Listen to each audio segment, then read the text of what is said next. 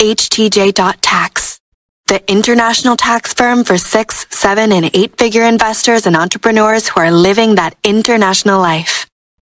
Are you ready? How does owning a house instead of renting abroad affect the foreign housing exclusion deduction if filing separately and the property is solely owned by the foreign spouse and the American the American rent from yeah I see where you're going with that. the biggest, if it is that you are an employee, so we have we have lots of business owners, we have lots of entrepreneurs, you know, we have lots of business owners. We also have expats as, as clients. If it is you're an expat, you are an employee with a foreign company, then the biggest benefit that you would enjoy working out of the outside of the US is that section 911 foreign income exclusion, right? Which goes up each year with inflation, but for last year, as you're doing your returns this year, I think it's like $112,000. So like the first $112,000 would be excluded from US taxes, which is depending on your income, that could be a big deal. Now, on top of that, another benefit that you get working outside of the US is that housing deduction. If it is that you own the house, you don't get the housing deduction.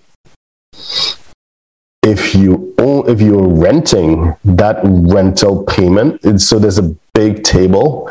So, and depending on where you live, the allowance for for that housing deduction uh, varies depending on where you are. So, for example, if you're in a low cost jurisdiction uh, where the cost of living, like so let's say you're living in Ecuador, it might be it'll probably be a lower amount than let's say Monaco or Singapore, which is where I'm based. So depending on where you are, the housing deduction varies. So, and that that is a deduction for the rent you pay when you when you're working abroad.